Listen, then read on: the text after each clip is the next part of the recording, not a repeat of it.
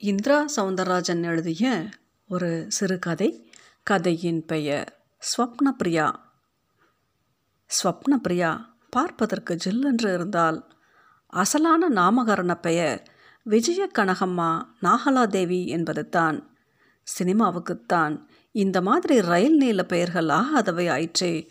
அதிலும் இது சரியான காரமான அந்நிய பெயர். அதை அடித்து திருத்தி ஸ்வப்னப்ரியா என்று ஆக்கியவன் பல பல வருடங்களாக ஹீரோவாகவே ஆட்டமாடிக்கொண்டிருக்கும் சாதா சிவராஜாக இருந்து பின் சினிமாவுக்காக ஸ்ரீராஜ் ஆன மக்களின் இதே நாயகன்தான் இத்த வருஷத்தில் எவ்வளவோ ஹீரோயின்களை பார்த்து விட்டான். அவனோடு சேர்ந்து நடித்தாலே ஒரு எகிறு எகிரலாம் என்பது தான் கோலிவுட்டின் ராசி. இவர்கள் ஸ்வப்னப்பிரியா கொஞ்சம் ஆச்சரிய அதிசய ரகம். இவள் பின்புலம் அதிர்வுகள் நிரம்பிய ஒரு பெரும் சோகம். ஸ்ரீராஜுக்கு ஒரு பிரத்யோக பங்களா உண்டு. ஐயா அங்கேதான் ஓய்வெடுப்பார் கதை கேட்பார். அந்த பங்களாவுக்கு ஒரு வேலைக்காரி தேவைப்பட்ட போதுதான் ஒரு பம்பாய்க்கார நாகலாதேவியை அனுப்பி வைத்தார். மும்பை சிகப்பு விளக்கு பகுதியில் சிக்கி சின்ன பின்னமாகியிருந்தவளை மூன்று லட்சத்துக்கு வாங்கி தன் வசம் வைத்திருந்தவர் ஐந்து லட்சத்துக்கு ஸ்ரீராஜுக்கு விற்றுவிட்டார்.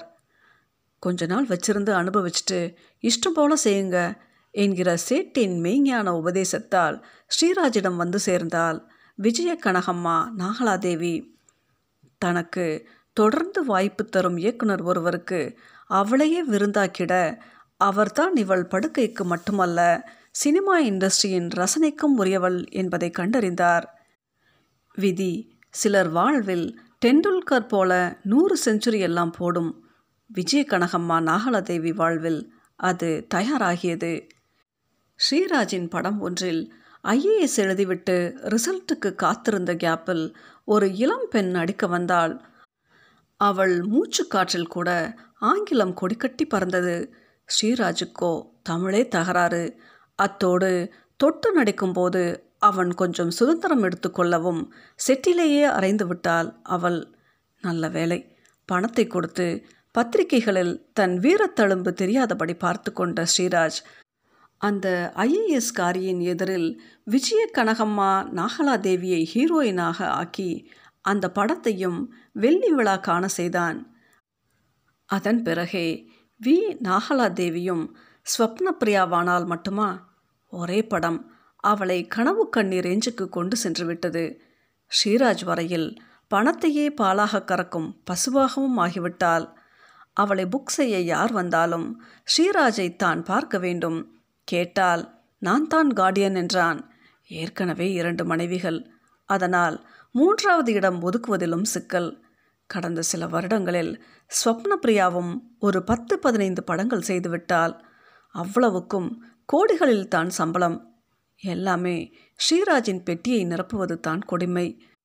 ஆனால் அதையெல்லாம் நினைத்து புழுங்கவோ இல்லை கலங்கவோ ஸ்வப்னப்பிரியா தயாராக இல்லை.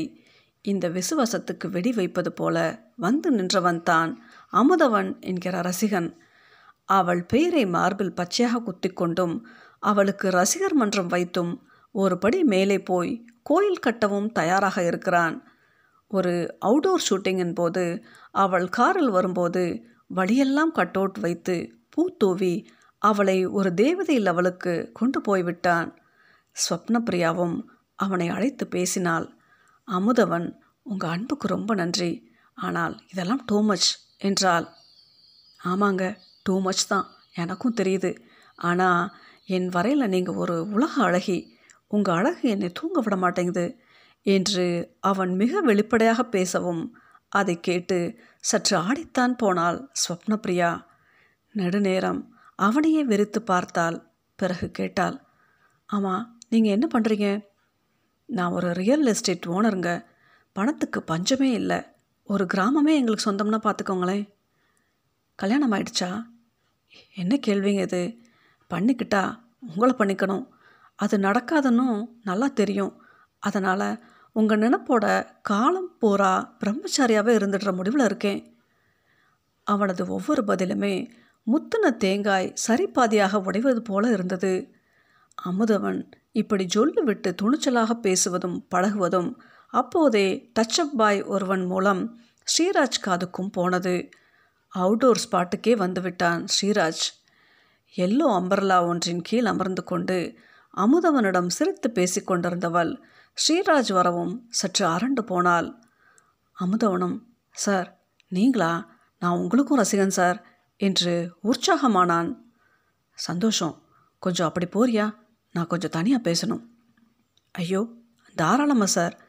அமுதவன் விலகிட ஒரு நாற்காலியை அசிஸ்டன்ட் டைரக்டர் ஒருவன் வேகமாய் கொண்டு வந்து போட்டான். அதில் அமர்ந்த வேகத்தில் சிகரெட் உதட்டில் பற்றி கொண்டு புகை மூளத் தொடங்கியது. நான் எவ்வளவோ சொல்லிட்டேன் ஆனால் அவர் தான் கேட்க மாட்டேங்கிறாரு. என் மேலே வெறியாக இருக்காரு என்று மின்று விழுங்கியபடி சொன்னாள். சரி விடு இனி இவன் இல்லை. எவனும் கிட்ட வராதபடி பண்ணுறேன் நீ வேலை பார். உன்னை மட்டும் நல்லா ஞாபகம் வச்சுக்கோ. உனக்கு எல்லாமே நான் தான் நீ என் அடிமை. அவன் அப்படி சொன்னதில் ஒரு அழுத்தம் இருந்தது. அது அவள் அடி வயிற்றில் சற்று அமிலம் பீரிடவும் வைத்தது. எழுந்து கொண்டான். டைரக்டர் சிரித்தபடி வந்தார். எங்கே இவ்வளோ தூரம்? பச்சி பறந்துடும்னு பயம் வந்துட்ட மாதிரி தெரியுதே என்று சினிமா டயலாக் போலவே கேட்டார். பறந்துடுமா? அவனும் திருப்பி கேட்டான் நிச்சயமாக நானும் பார்த்துக்கிட்டு தானே இருக்கேன். என்னை மீறி போகிற துணிச்சல் இவளுக்கு இருக்குன்னா நினைக்கிறீங்க? எல்லாம் விசாரிச்சிட்டேன் சார். அம்மனியும் மனசளவில் சரண்டர் ஆயிட்டாங்க. அநியாயத்துக்கு கிறுக்கா இருக்கான். உங்களை எப்படி சமாளிக்கிறது என்பது தான் இப்போ அம்மனிக்கு கேள்வி. சம்பாதிச்சதெல்லாம் எடுத்துக்கோ. என்னை விட்டுடு. நான் போய் அவன் கூட குடும்பம் நடத்துகிறேன்னு சொல்கிற நாள் தூரத்தில் இல்லை. டைரக்டர் புலியை கரைத்தார். ஸ்ரீராஜும் நகம் கடித்தான். என்ன செய்ய போறீங்க? டைரக்டர் இறுதியாக கேட்டார். வேடிக்கை பாருங்க. அவன் பதிலில் ஒரு மர்மம் ஒளிந்திருந்தது. அந்த மர்மம் மறுநாள் காலை பேப்பரில் வெட்ட வெளிச்சமாகிவிட்டது. பிரபல நடிகை ஸ்வப்னப்பிரியாவை கற்பழிக்க முயன்ற வாலிபர் கைது என்கிற எட்டு கால பத்திரிகை செய்தி ஸ்வப்னப்பிரியாவையே ஒரு உழுக்கு உழுக்கிவிட்டது ஸ்ரீராஜ் பொங்கிவிட்டான் என்பதும் புரிந்தது. தனிமையில் அவளால் அழத்தான் முடிந்தது. முதல் தடவையாக அழகாக அதே சமயம் பெண்ணாக பிறந்துவிட்டது எவ்வளவு பெரிய தவறு அது. எவ்வளவு பெரிய பாவம் என்று எண்ணியவள் குலுங்கி குலுங்கி அழுதாள். பாவம் அமுதவன். பாசாங்காய் ஒரு முறை கூட தன் மேலான மயக்கத்தை கூட கம்பீரமாய் வெளிப்படுத்தினானே. நினைத்து நினைத்து அழுதவளுக்கு அடுத்த கட்ட அதிர்ச்சி தகவலும் வந்து சேர்ந்தது. அமுதவன் அவமானம் தாங்காமல் தற்கொலையும் செய்து கொண்டு விட்டான் என்கிற அந்த செய்தி அவளுக்கு மயக்கத்தையே வரவழைத்து விட்டது. சில நாட்களுக்கு பிறகு ஷூட்டிங் ஸ்பாட் கதாநாயகன் ஸ்ரீராஜன் காதலியாக ஸ்வப்னபிரியா இடம் கொடைக்கானலின் தற்கொலை பள்ளத்தாக்கு இருவரும் காதலில் தோல்வியுற்று பள்ளத்தாக்கில் குதித்து தற்கொலை செய்து கொள்வது போல காட்சி. இதில் கதாநாயகன் தெய்வாதீனமாக தப்பிவிடுவான். புத்தி பேதலித்துவிடும் புதிய கதாநாயகி வந்து அவனது பேதலித்த புத்தியை குணப்படுத்தி அவன் காதலின் ராணத்துக்கு அவளே மருந்தாவாள் என்கிற வழக்கமான காதல் கதைத்தான். டைரக்டர் கேமரா கோணம் பார்த்துவிட்டு வந்தார். ஸ்ரீராஜுக்கும் ஸ்வப்னப்பிரியாவுக்கும் டூப்புகள் காத்திருந்தனர். ஸ்ரீராஜையும் ஸ்வப்னப்பிரியாவையும் விளிம்பில் நிறுத்தி க்ளோஸ்அப் எடுத்துக்கொண்டு அவர்களை அனுப்பிவிட்டு டூப்பை வைத்து ஷூட்டிங்கை தொடர்வதாக பிளான் பள்ளத்தாக்கை மேகக்கூட்டம் மூடியிருந்தது. ஷூட்டிங்கை பார்க்க கூட்டமும் சேர்ந்திருந்தது. ஷாட் போகலாமா? என்று டைரக்டர் கேட்க ஸ்ரீராஜ் எழுந்து நின்றான். ஸ்வப்னப்பிரியாவும் தயாரானால் இருவரும் ஒரு பாறை மேல் ஏறி நின்றனர். சோகமாக முகத்தை வச்சுக்கிட்டு கண்ணீரோடு குதிக்கிற மாதிரி பாவ்லா பண்ணால் போதும் டைரக்டர் மைக்கேல் கூறினார். பின் கேமராமேனை பார்த்தார். ரெடி ஸ்டார்ட் கேமரா ஆக்ஷன் என்ற அவர் குரலை தொடர்ந்து இருவர் முகத்திலும் பாவனை ஸ்வப்னபிரியா கண்ணீரோடு அப்படியே ஸ்ரீராஜை இழுத்து அணைத்தாள். அவனிடம் அதிர்ச்சி ஏய் என்ன பண்ணுற இது ஷாட்டில் கிடையாது என்று அலறினான் அவன். உனக்கு இனி வாழ்க்கையும் கிடையாது என்றவள் அப்படியே அவனை கட்டிக்கொண்டு பள்ளத்தில் குதிக்கத் தொடங்கினாள். அவள் வரையில் பள்ளத்தாக்கை நிரப்பிக்கொண்டு நிற்கும் மேக பொதிகளுக்கு நடுவே அமுதவன் அவளுக்காக இரு கரங்களை நீட்டிக்கொண்டு காத்திருப்பது போல் தோன்றியது. ஆனால் ஷூட்டிங் யூனிட்டோ உறைந்து போயிருந்தது.